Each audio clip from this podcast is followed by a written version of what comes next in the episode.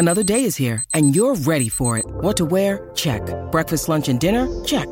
Planning for what's next and how to save for it? That's where Bank of America can help. For your financial to-dos, Bank of America has experts ready to help get you closer to your goals. Get started at one of our local financial centers or 24-7 in our mobile banking app. Find a location near you at bankofamerica.com slash talk to us. What would you like the power to do? Mobile banking requires downloading the app and is only available for select devices. Message and data rates may apply. Bank of America and a member FDIC. When you need mealtime inspiration, it's worth shopping Kroger, where you'll find over 30,000 mouthwatering choices that excite your inner foodie. And no matter what tasty choice you make, you'll enjoy our everyday low prices, plus extra ways to save, like digital coupons worth over $600 each week. You can also save up to $1 off per gallon at the pump with fuel points. More savings and more inspiring flavors make shopping Kroger worth it every time. Kroger, fresh for everyone. Fuel restrictions apply.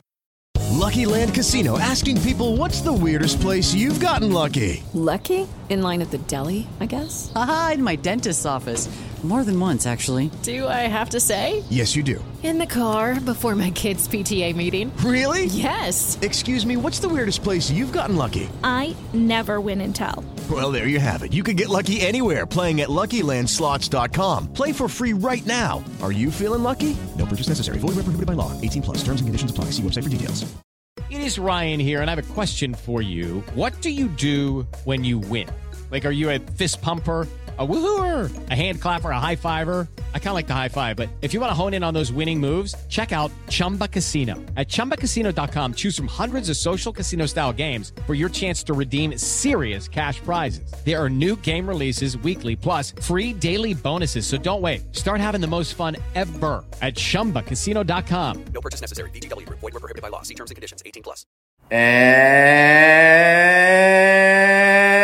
good day, everybody. Welcome on in episode 138 of the Talking Friars podcast and YouTube show. Ben Fadden, your host here tonight. Thank you so much, everyone, for hopping on in here to the YouTube live stream or watching on YouTube on replay. Uh, thank you, everyone, on the podcast, Apple Podcast, Spotify, for tuning in as well. At Talking Friars on Twitter, at Talking Friars on Instagram, at Talking Friars on TikTok. And you can hit me up there, ask any questions you want. If you ever want any questions, mailbag questions, if you can't make a live uh, stream and you want those answered, go ahead and leave them there as well. This episode sponsored by Gaglione Bros, famous cheesesteaks and subs, located in Point Loma, uh, located in Sports Arena, located at Petco Park all season long. Their main uh, booth with cheesesteaks, garlic fries down the third baseline by the Bally Sports San Diego pre and post game show booth. And speaking of the pre and post game show booth, we will get to that and some of the Padres broadcast schedule, the national TV broadcast schedule. A lot of stuff to discuss tonight. Again, for our sponsor, Gaglione Bros Cheesesteaks and Subs. GaglioneBros.com to view their entire menu. All right, let's get started. In the chat, everyone tell me where you're watching from. Uh, I'll give you a shout out and hit me up with any questions you have. Again, a lot to talk about today. We got yesterday's game. I was working yesterday. Again, if uh, if you missed my full reaction to the Matt Beaty trade, uh, that was episode 137. So you can go watch or listen to that after this episode's over. Uh, I gave my full thoughts. It was like within 20 minutes after the trade happened. I think I was the first, you know, Padre live stream out there uh, giving my thoughts on it. Uh, so I'd appreciate if you go watch and listen to that. Give me your thoughts. I love, you know, commenting and replying to everyone's thoughts, you know, on the YouTube page or on social media. Uh, so there's that. He spoke for the first time as a Padre today with the media. He played in his first spring training game as a Padre today against the Giants. That didn't go well for the Padres as a whole, but it went pretty well for him, and we'll get into that and what he did um, and his comments to the media today. Uh, we'll start with yesterday's game. The Padres have new jerseys that are coming out later this year. So, a lot to discuss, a lot to talk about. As you can see, all of the topics that will be discussed are on are in the ticker down below, starting with that Mike Clevinger Rocky start. Uh, but first, we're going to start with Monday's game. Just a quick recap since I did not cover that. 9 to 8, Padres won. Uh, Luis Campusano hit that go ahead grand slam in the top of the ninth. Jorge Alfaro has definitely played himself onto this roster, uh, and that I think that's pretty clear. He has four home runs now of you know this spring. He already, uh, yeah, those four home runs hit a home run again on Monday, and then he doubled uh, as well in that game. Again, Joe Musgrove, he also pitched, had the four innings on Monday, two earned runs, five hits, one walk, four strikeouts, one home run. Uh, that one home run uh, was to Eloy Jimenez, who's obviously a, a, good young hitter. And Emilio Pagan was obviously the big story. I know everyone on Twitter was saying Pagan instead of just P A G A N. It was P A dash G O N E, so just spelling gone. Uh, just because they don't want him to be the closer.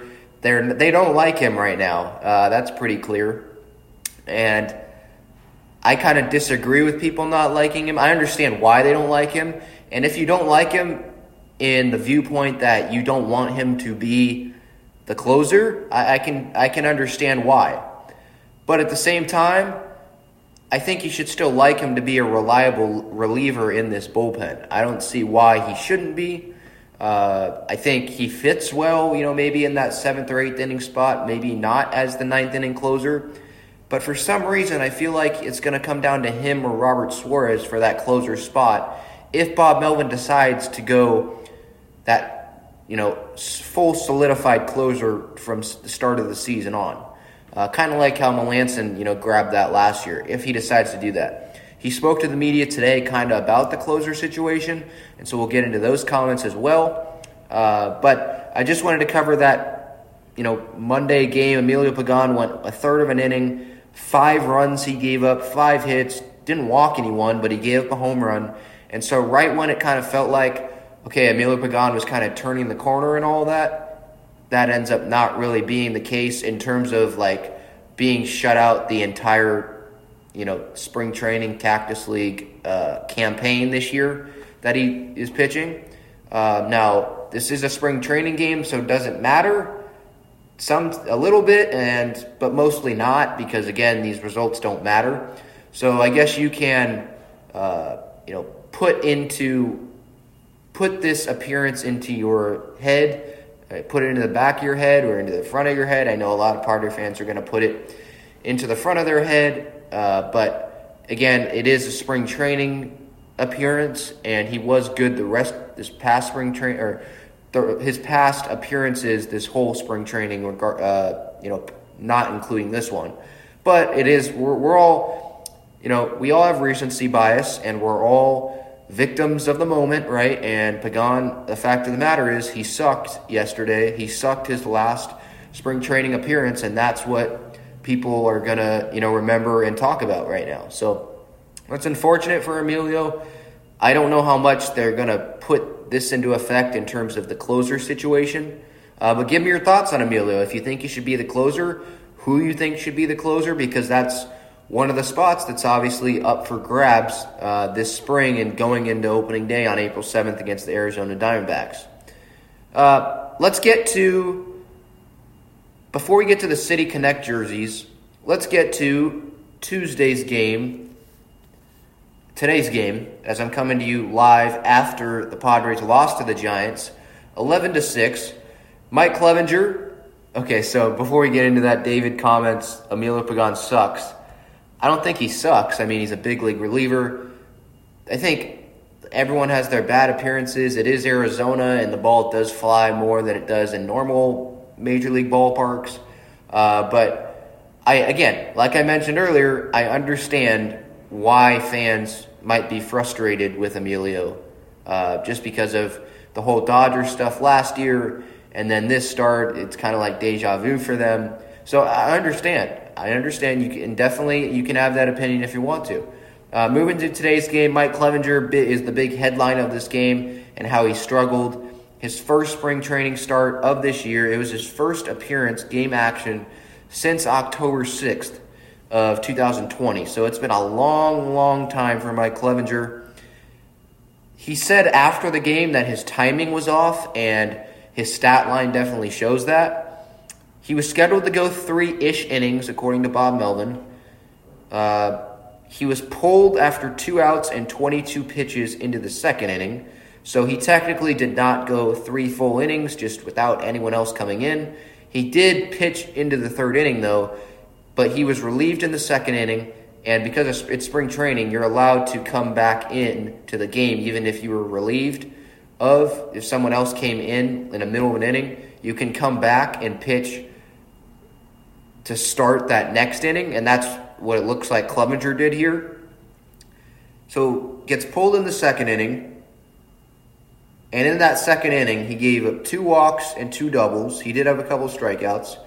In the third inning, he came back. He was relieved of in the second. In the third, he came back, and he only had ten pitches. From what I what it looks like on MLB Game Day and all that, he didn't even finish the third inning. This game was not on TV, so it's hard to evaluate uh, because you know I, I for people that have watched, I like doing breakdowns. I like seeing things visually so I can make my own judgment and not just, you know, read Kevin Acee's reports or read Dennis Lin's reports or AJ Cassavell's reports about his line and how it looked because I like seeing it for myself and making my own evaluations and coming on here and giving my own evaluations visually with actual like proof visually so you guys that didn't see it or want to see it again can see it. But that wasn't the case here. I do have the two home runs that he gave up to Joey Bart and Joc Pederson on video. So I will show that to the YouTube audience. Um, and so for the podcast audience, I encourage you to go watch this episode again to see that or go look up the videos yourself online.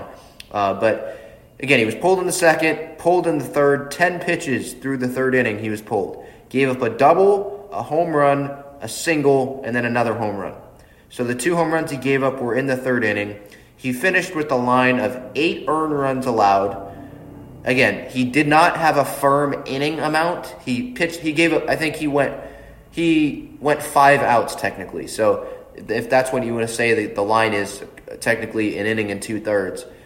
I, I, I can understand if that's where you want to go with that, but he technically pitched some parts of three innings, eight earned runs, gave up seven hits, walked two, struck out three, and then gave up two home runs to Joc Pederson and Joey Bart.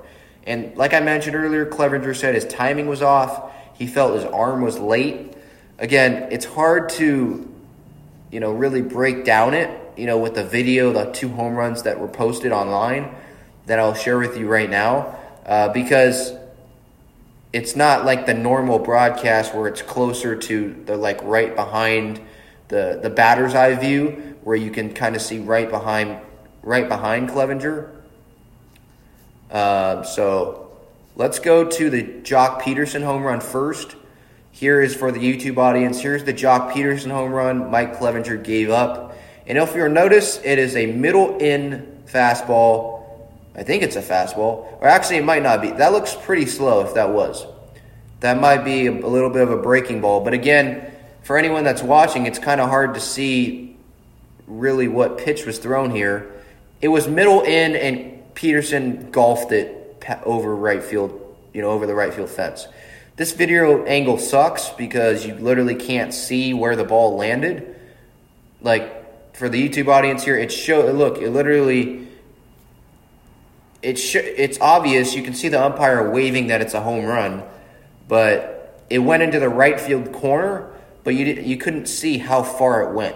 So only people at the game could. So, but again, just keep, I keep replaying it here for the YouTube audience. For the podcast audience, again, it was middle in, and Pederson's. It looks like it was demolished. It didn't look like it had any chance of staying in. As the right fielder was walking and just looking up. So that's not that wasn't great. Just middle in, probably missed location. And then if we move to now the Joey Bart home run, this one was another pull home run. This guy's a righty. And here's the Clevinger. This was definitely a breaking ball, and it, it, was a case of the hangers. It definitely hung. And this ball was absolutely crushed. Moonshot over the left field bullpen. Here it is again.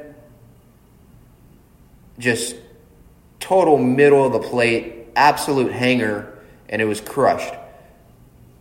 And so not great, not great at all from Clevinger today. Again, gave up eight runs. And the question I put in the ticker is if Padre fans, I don't know if I put it in the ticker, but the, my question to you guys here in the chat do you think that you should be worried? Should we be worried as fans for Mike Clevinger? Uh, you know, his status, his not not his health. I think he's fine. You know, based on his comments, he said he was fine. His timing was just off. His arm was late. Again, it was been it's been a long time since he's faced major league batters in an actual like official major league baseball game, including uh, you know obviously the last time it was October of 2020 when he exited the NLDS game early uh, because he just couldn't throw breaking balls um, and he just wasn't effective. So it's been a long time. So I'm not necessarily worried. That's I'd answer that. I'm not worried. That would be my answer to my question. I'm not worried about Clevinger. It's been a long time. His, it just seemed like he wasn't right today, and you'd expect him to be right in his next appearance. Uh, but facts are facts, and the stat line, he gave up eight runs, and this was like a Mackenzie Gore start last spring training. He couldn't get out of, in terms of not getting, being able to get out of innings and he wasn't able to get out of two straight innings. And I know it's on pitch count and all of that, but that's that's definitely a concern for me, especially obviously when you can't get out of innings. Um, and it's also I think worthy to note that this start that he made, it was against a Giants team that he's going to have to face this year in the division. Obviously, assuming that he's going to be healthy. Um, so it's not great. You'd obviously would have hoped that he would have shoved and gave up one run or something like that, or no runs. Uh, and maybe this is good for him to struggle now, and hopefully he doesn't struggle, you know, when the season starts. Uh, but overall, I wouldn't be worried because at least it seems like he knows why he was struggling and why he struggled.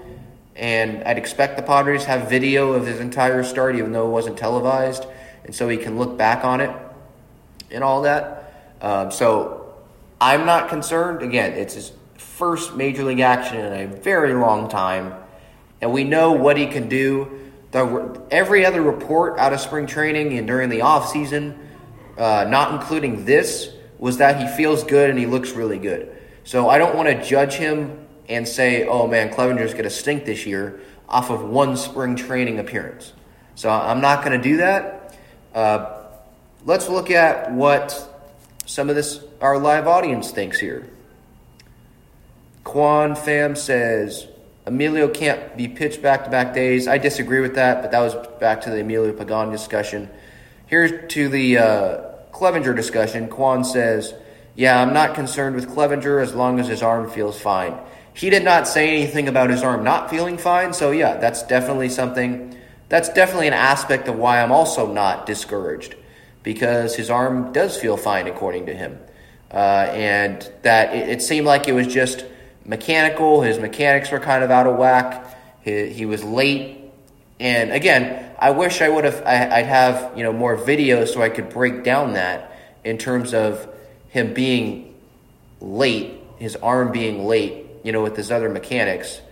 Does that mean that when he landed, you know, when his front foot lands and he strides, his arm's not where it's supposed to be. I think that's what he means by his arm being late. Uh, and then we'll get to let's get to more Clevinger here. I think he'll be fine. Quan says he's to have some rust and it'll take time to get his timing down. Again, it was yeah, it was all about timing. It seems like today, and so that's why I, I'm not to be totally discouraged by that.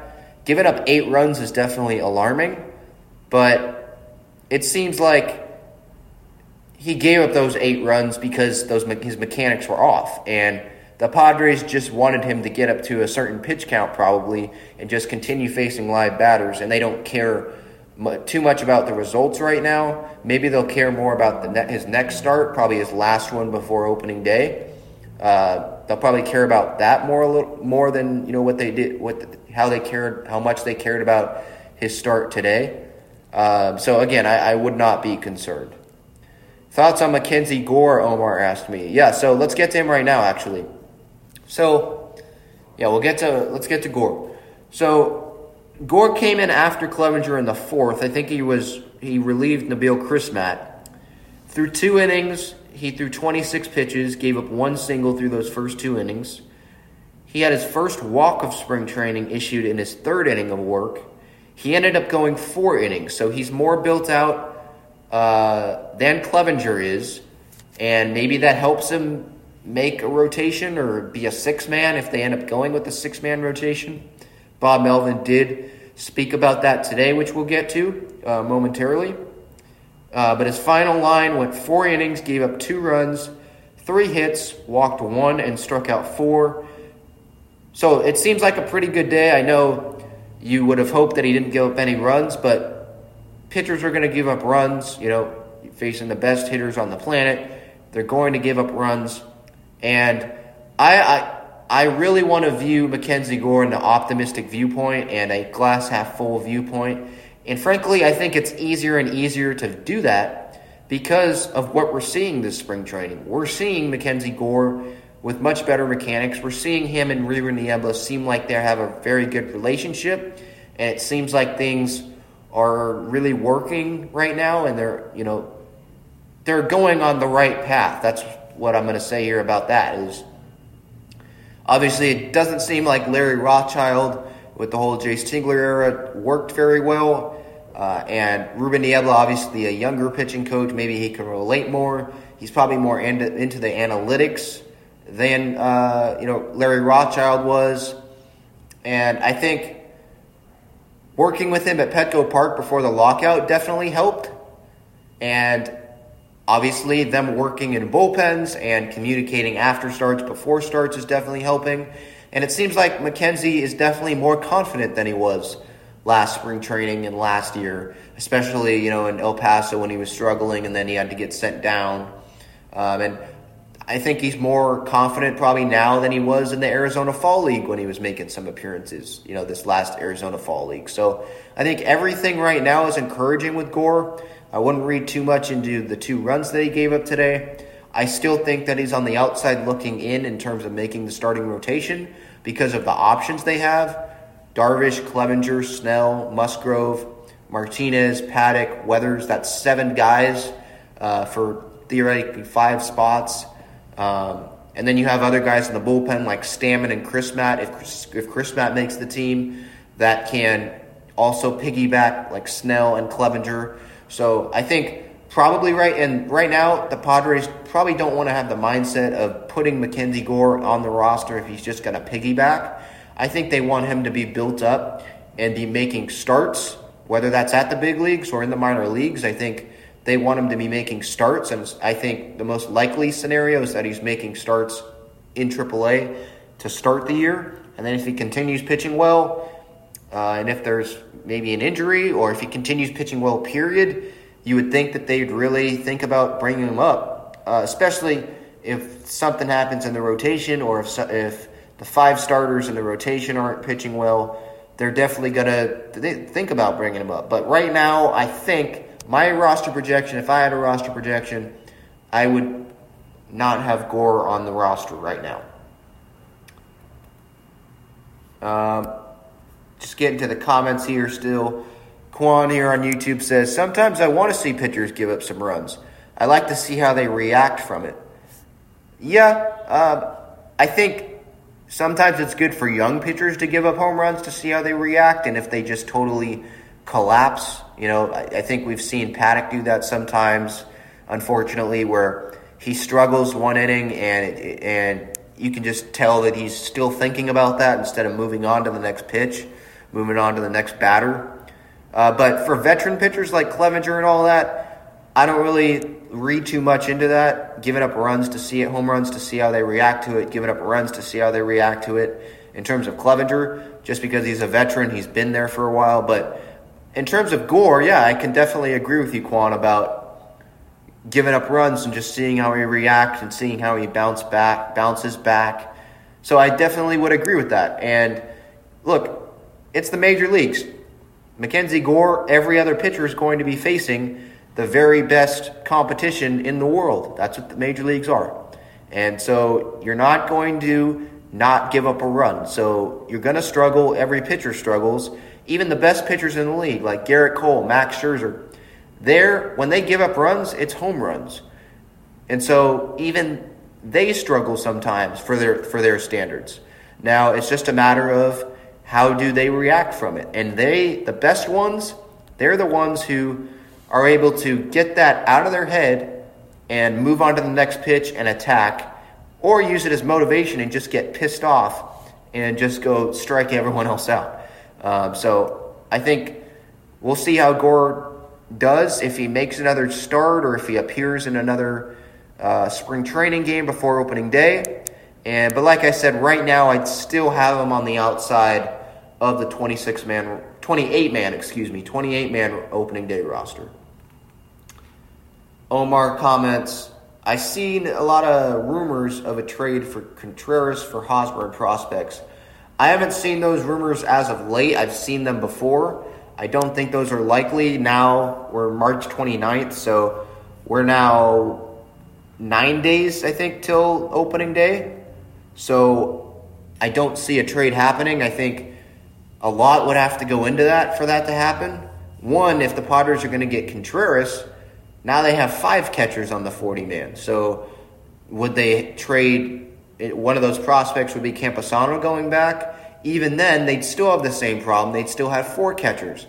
So would Caratini go in that deal as well? Would Car- would they they'd probably have to find a, a deal for Caratini uh, somewhere else, right? Because they do have Yan Gomes, so maybe the Cubs would just bring Car- uh, Campusano straight up, with, and they have Gomes as that veteran catcher. Uh, Omar, or excuse me, Quan, in reply to Omar, says, I don't understand trading for Willson Contreras. We have four catchers as is. Two is, or two catchers too many.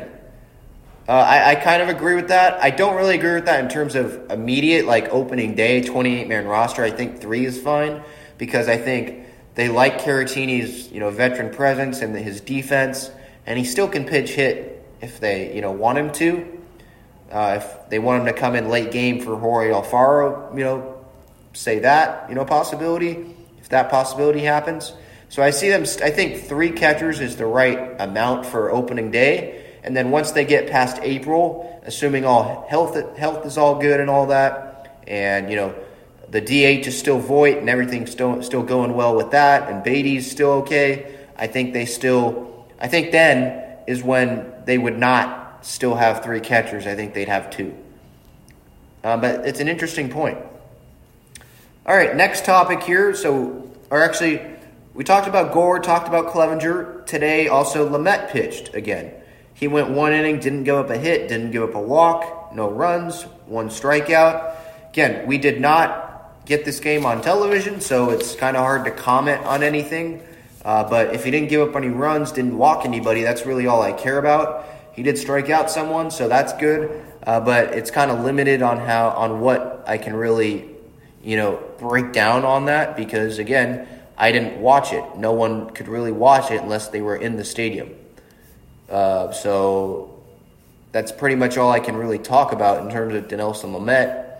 I didn't really see any reports in terms of the beat writers on how Lamet did. I'm sure we'll see that sometime later today or tomorrow. So I guess you can stay tuned for that. But that was, you know, what Lamet did. And then moving on now, that was Tuesday's game. Let's move on to Bob Melvin's comments uh, before we get to the City Connect jerseys that will be unveiled. Uh, Bob Melvin spoke to the media today before the game at the Giants uh, at, in Scottsdale, and some notable comments that I wanted to talk about. He said that he's, quote, still leaning, end quote, towards a five man rotation.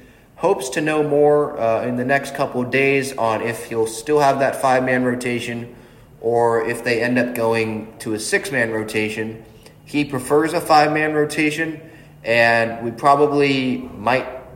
I think, yeah, pro, I'd say, I'd say I'd probably lean it towards probably in terms of the likeliness of seeing like some piggybacks with Clevinger not really built up as much as like Darvish per se.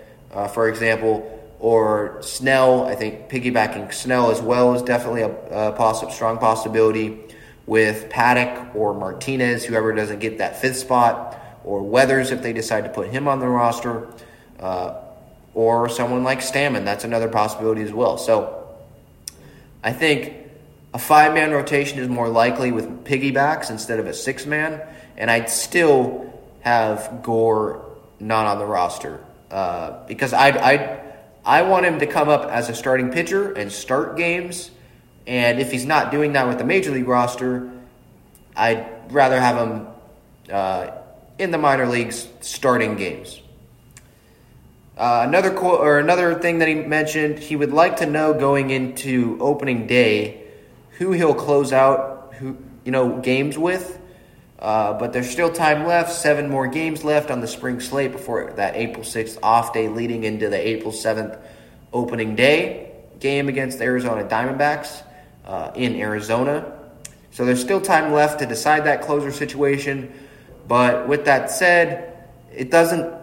It's hard to imagine that they're gonna have like a real full time closer by opening day, and like they'll know exactly who their closer is, and they'll have no doubts about it, and he's gonna, you know, be the closer the whole season because Luis Garcia obviously is not an option anymore. Uh, Pagan has struggled. Obviously, he struggled a lot today, or uh, excuse me, on Monday in his last spring training outing. Robert Suarez, from what I know, he's been pretty good, uh, but are they fully confident in in someone who had who didn't pitch in the big leagues last year to come be the closer immediately, full time? Uh, Lamet is another option, but do they want to, you know, really put him right into the fire immediately and say, hey, pitch back to back to back games in some of these big series? Are they willing to do that? So I feel like they'll. I feel like Bob Melvin will say someone is the closer because he likes having that closer, but I feel like it could definitely change, whether that's a week into the season, a few weeks into the season, uh, whether that depends. It could depend on, to be quite honest, it could depend on how if Lamet, you know, pitches well out of the gate, if they're confident in him being the closer, if he doesn't start the season as the closer already. So those are the things I would look into, you know, with the closer situation, and just seeing like, you know, how guys do. That's the big indicator. Obviously, you know, the rest of spring training, how many appearances does Lamet get remaining? How many appearances does Pagan get remaining? How many appearances will Suarez get, you know, remaining on the schedule? Um, so it's still fluid, it seems like, the closer situation, and it's a wait and see. Um, and in terms of Clevinger, like I mentioned earlier, he told the media earlier before the Giants game he was hoping Clevinger to get three ish innings, but he ended up getting five outs. Uh, getting to one more comment here. Seiya Suzuki, Star comment, Seiya Suzuki is batting a whopping zero uh, in his batting average this spring. Did we dodge a bullet? I think that's pretty stupid to just go out and, you know, assume that we dodged a bullet just because he doesn't have a hit in spring training. Like, there's been guys. Did remember Ohtani struggled his first spring training, and then he's won an MVP. So the Padres didn't dodge a bullet by missing out on him, right? So I think it's foolish to just judge things on a small sample size of at bats. Could this be a, a, a smaller a smaller degree of the Ha-Seong Kim thing, where Kim didn't really pick up the velocity in his first year, and and uh, Suzuki doesn't do the same? Maybe, but they have Suzuki for what, five years? So one year in the contract's not going to outweigh the next four years in the deal if he plays well the next four years and doesn't play well the first year. So I, I wouldn't take too much into that in terms of spring training and frankly maybe even this first year, especially since the Cubs are not World Series contenders this year. Frankly, I don't really understand them, you know, signing Marcus Stroman to that deal when they just traded away Baez, Rizzo, Bryant, you know, I didn't really understand where they're going with that. Uh, and then to bring in a guy who doesn't have major league experience, and it seems like an overpay. That's why I wasn't too mad about the Padres missing out on Suzuki. Uh, in comparison to how mad, mad I was right when the news came down and the contract wasn't announced because I didn't know the terms. Um, so I don't really know what the Cubs are doing there, what their whole plan is. Maybe they're you know trying to retool instead of rebuild, and I guess good for them, right? They're not doing a full Cincinnati Reds where they don't want to win. They're not even trying to win or even act like they're trying to win. Um, but at the same time, like I don't know what they really were trying to do, getting Stroman, and then it seems like the Suzuki deal is an overpay. Uh, but again, that's off topic. Getting back to Czar's question about you know Suzuki not having a hit so far, do- did we dodge a bullet? It's way too early to decide, and we're not certainly not. I'm not going to decide based on spring training games. All right, so yeah, let's save that. Alex Silva comments. Clev has not pitched against live batters in a year and a half. We should expect rust. I'll freak out after a couple more starts and he still struggles. That's definitely much. That's definitely a better thought process uh, than any fan who wants to overreact. I didn't see fans overreacting to Clevinger on Twitter today. You know, giving up eight runs, so that's definitely a good thing because we know Padres Twitter sometimes can uh, be people you know overreacting you know, some of, some of it is sarcastic, and I think some people don't realize that. But some of it also is serious. Uh, so I'd also, you know, mention that as well. But yeah, I think it's good. That's definitely Alex. That's definitely a much better thought process to go, you know, into the season with to judge Clevinger on the first couple starts during the season and see if he still struggles, than to freak out after his first start in a long time against big league action. Uh, you know, first time since 2020, end of 2020. I'm not going to overreact. I don't think fans should either. All right, let's get to Omar. That's a good question about uh, best hypothetical trade to fix the outfield. We'll get to that. Uh, but first, I wanted to get to the Padres City Connect jerseys. They will be debuted on July 8th against the San Francisco Giants, according to the Sports Business Journal. Uh, the, uni- the uniforms will be unveiled July 1st. That's what Kevin Acee said in his column today, or in his uh, news notes article. The replicas will be available for purchase, and so translation, money. Uh, so, look, I when the when the uh, when Major League Baseball on their like Twitter account was teasing what, what their announcement was going to be. Uh, I don't know if this was the announcement because I think didn't they say Wednesday was going to be an announcement and today's Tuesday, so maybe the announcement hasn't come.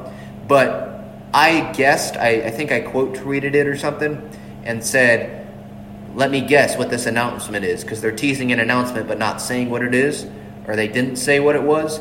My quote tweet to that, my response was, "Let me guess, it involves money," and it does. This City Connect thing involves money.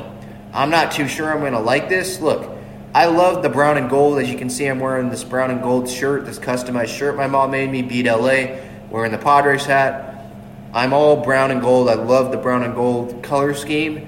And so if it's not a brown and gold jersey, and there's been leaks on the socks, Omar, Omar says, yeah, uh, where it's not brown and gold, and it's like this pink, uh, what is it? This like pink uh, palm tree, and it's just definitely not Padres colors.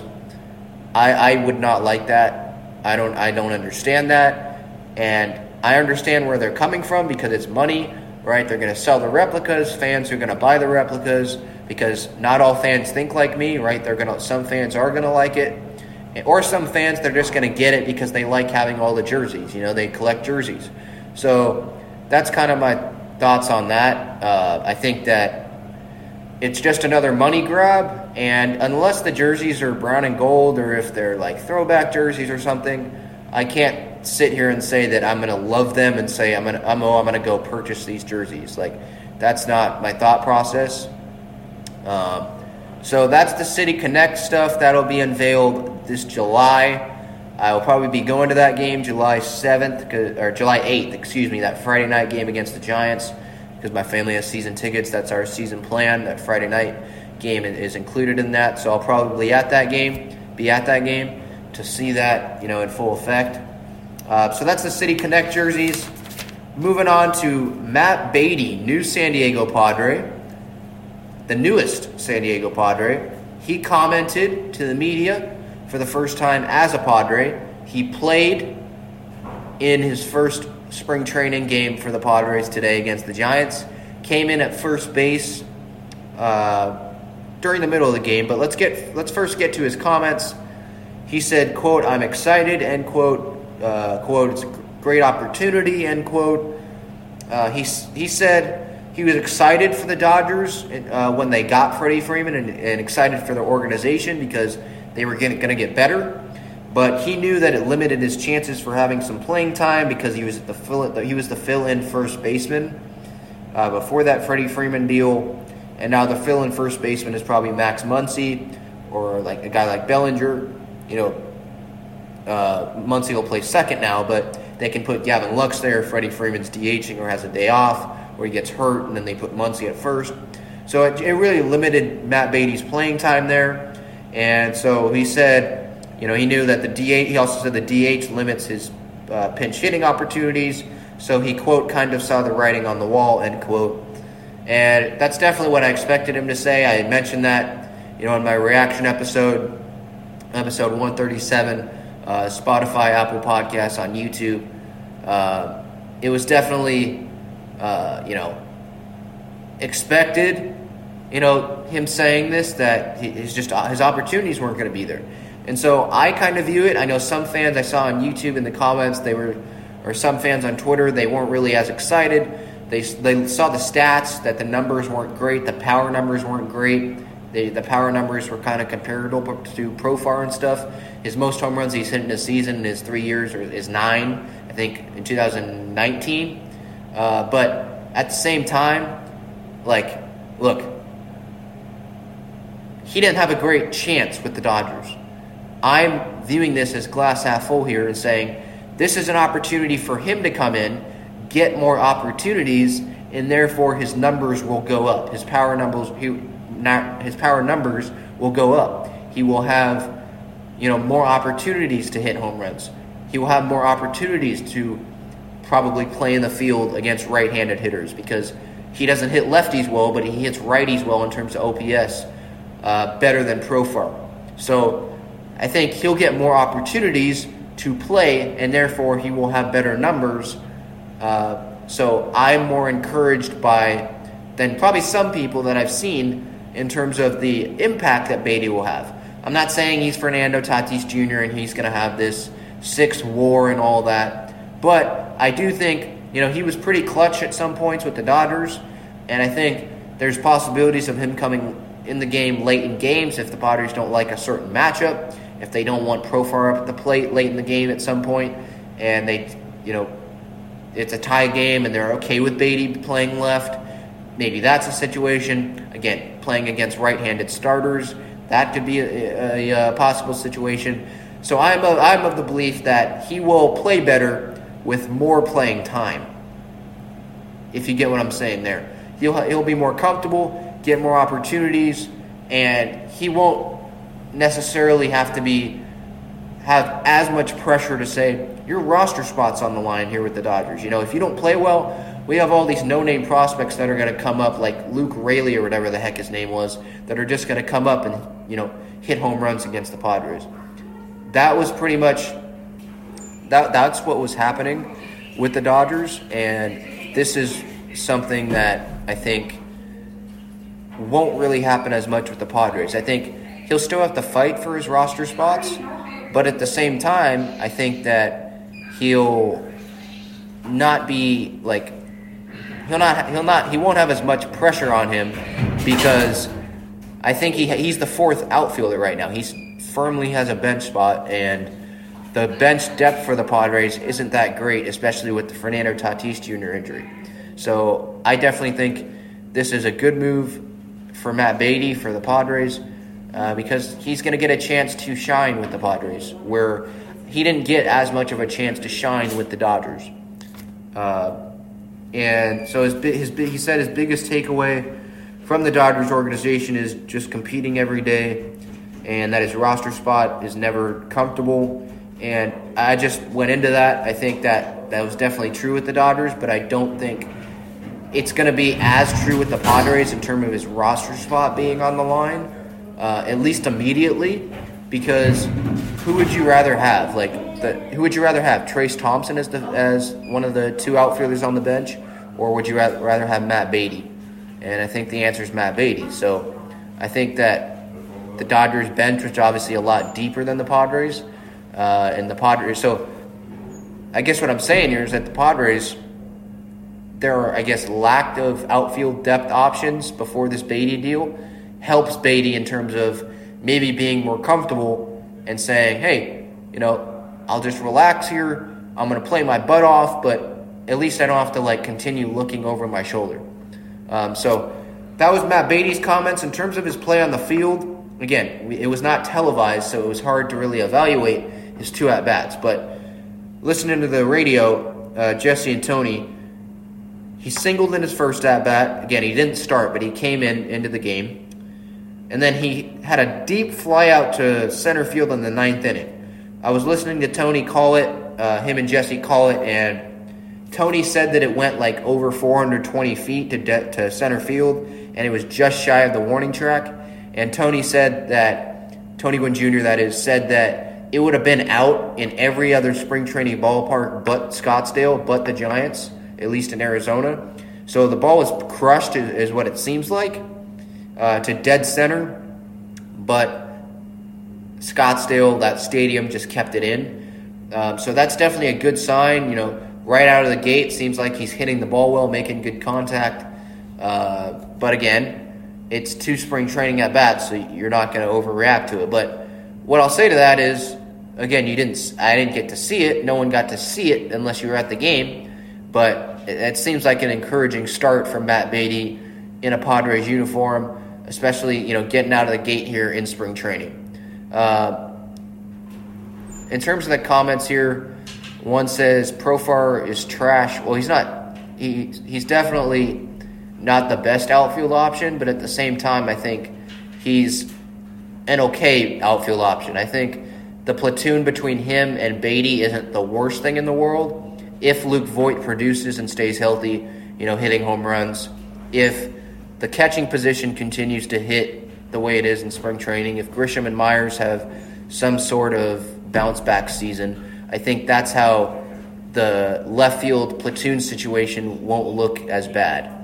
Uh, so that's to answer that question in terms of Profar.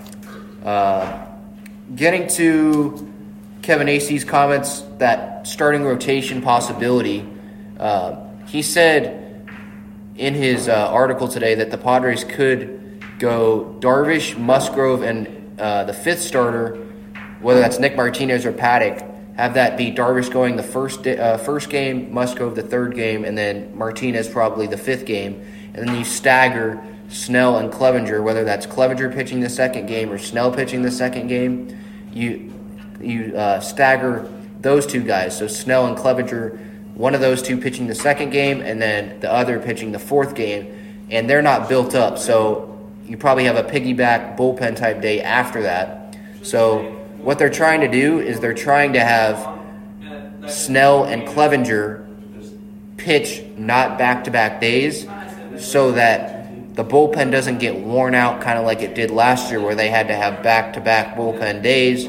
And they're they're confident that Musgrove, Darvish, and Martinez or Musgrove, Darvish, Paddack, they can uh, you know pitch deep into games, five, six innings, maybe seven innings at some point for Darvish and Musgrove.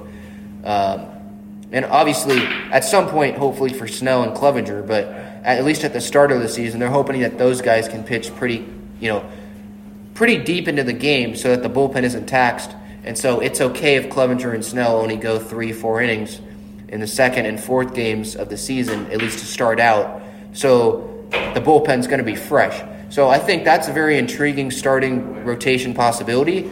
And thinking about it more, I think that's definitely something that the Padres should do.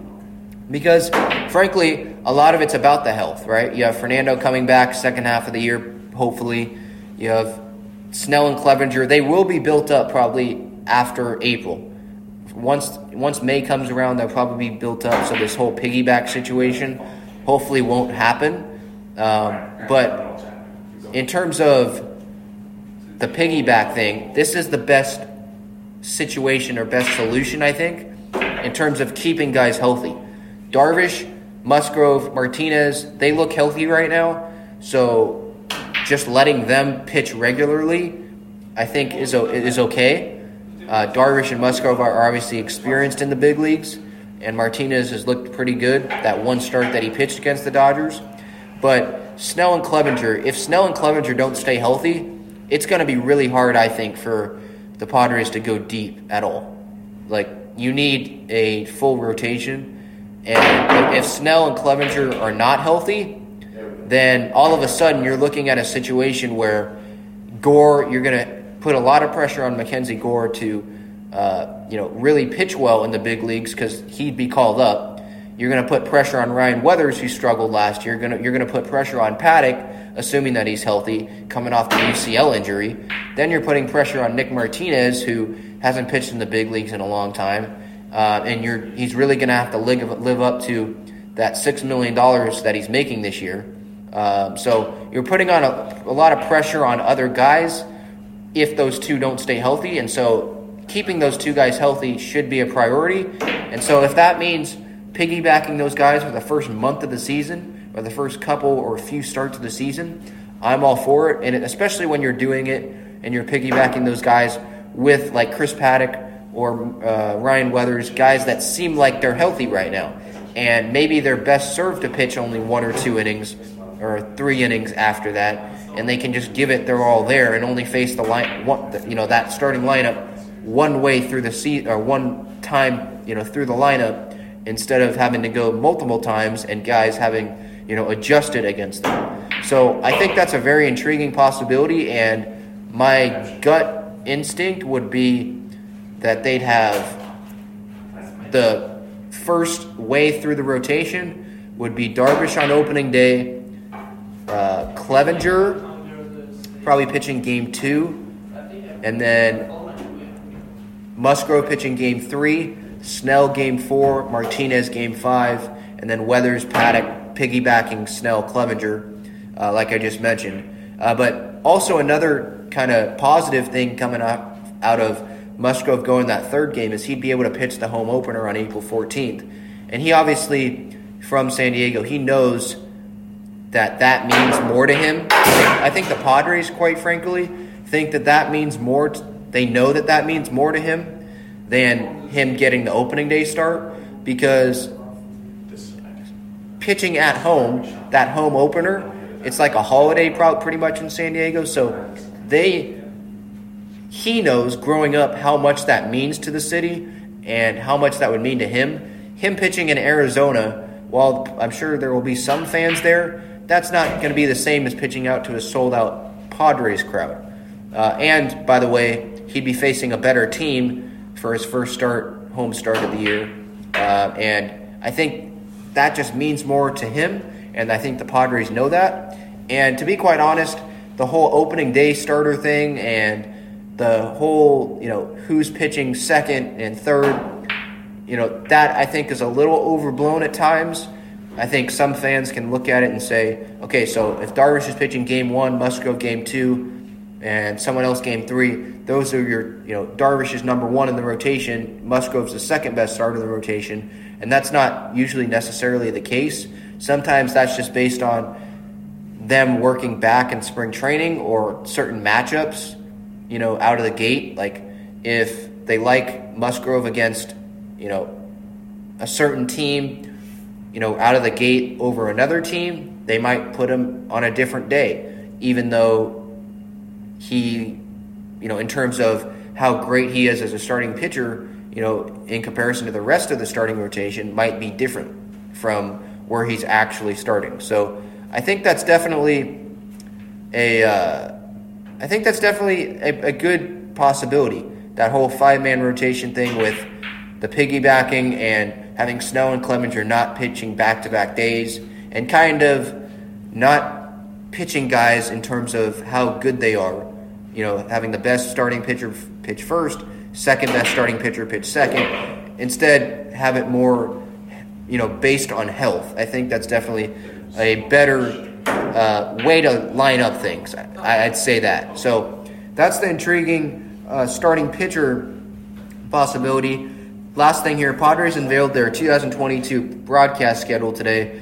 All 162 games will be played on 97.3 The Fan, the radio. They'll have an hour pre and post game show.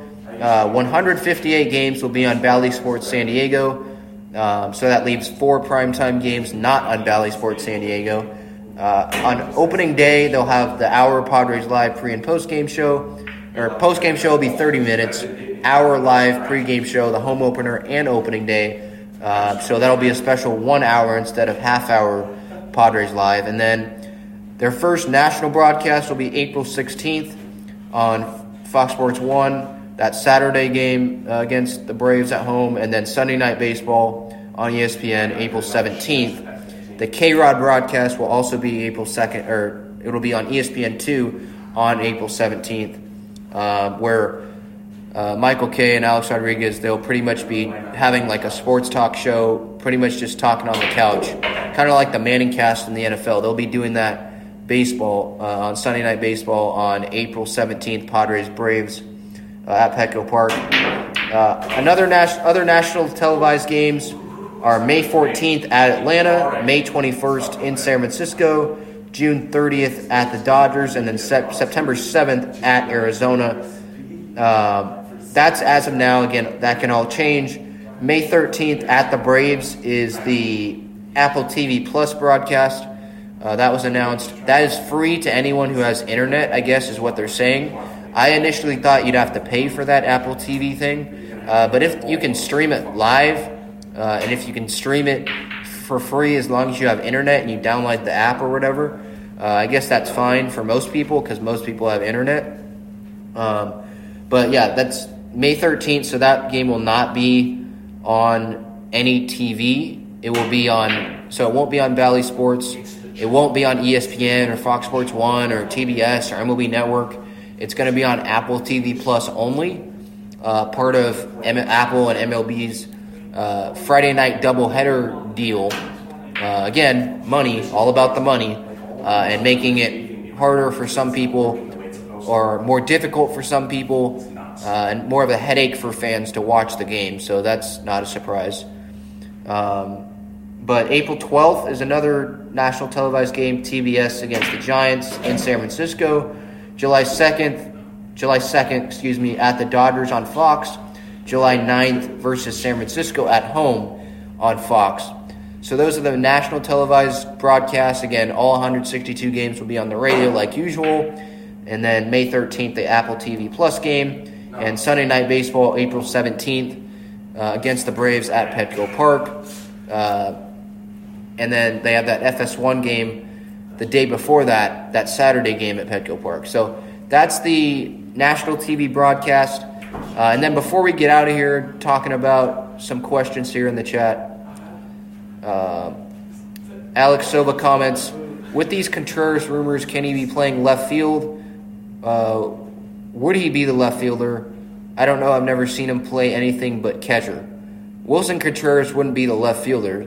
Uh, he's he's been an all star as a catcher, so frankly, I don't think that would be smart for the Padres to do that. And they just acquired someone who could play left field. So I, I wouldn't see that happening. And if they if they acquire Contreras, then they're probably getting rid of Luis Campusano. I would expect, and they'd probably get rid of probably Victor Caratini or one of the catchers. I think that's the way that they'd go about it. So I, I would not see. I personally would not see Contreras playing left field because he's not a left fielder. Uh, so let's see. Erie says, I think Victor watched your stream last night and was like, watch this. Well, I, I didn't stream last night, but because uh, I was working. Um, but yeah, Victor, yeah, he's he's he did play pretty well today from what I saw on the box score. It wasn't on TV, so you can't really like judge his at bats, but I think he had at least one RBI. Uh, but yeah, so Again, this this episode is sponsored by Gaglione Bros, cheesesteaks and subs.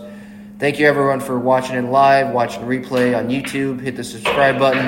Uh, I'll do this. Hit the like or subscribe button if you think that Matt Beaty will be the starting left fielder at some point this season. So I'll have you. I'll end with that. Hit the subscribe button if you think that will happen. Uh, thank you everyone for listening on the podcast. Watch it on replay again at Talking Friars on all our social media channels. Ben Fadden signing off. Stay safe. Let's go Padres. Until next time. See ya.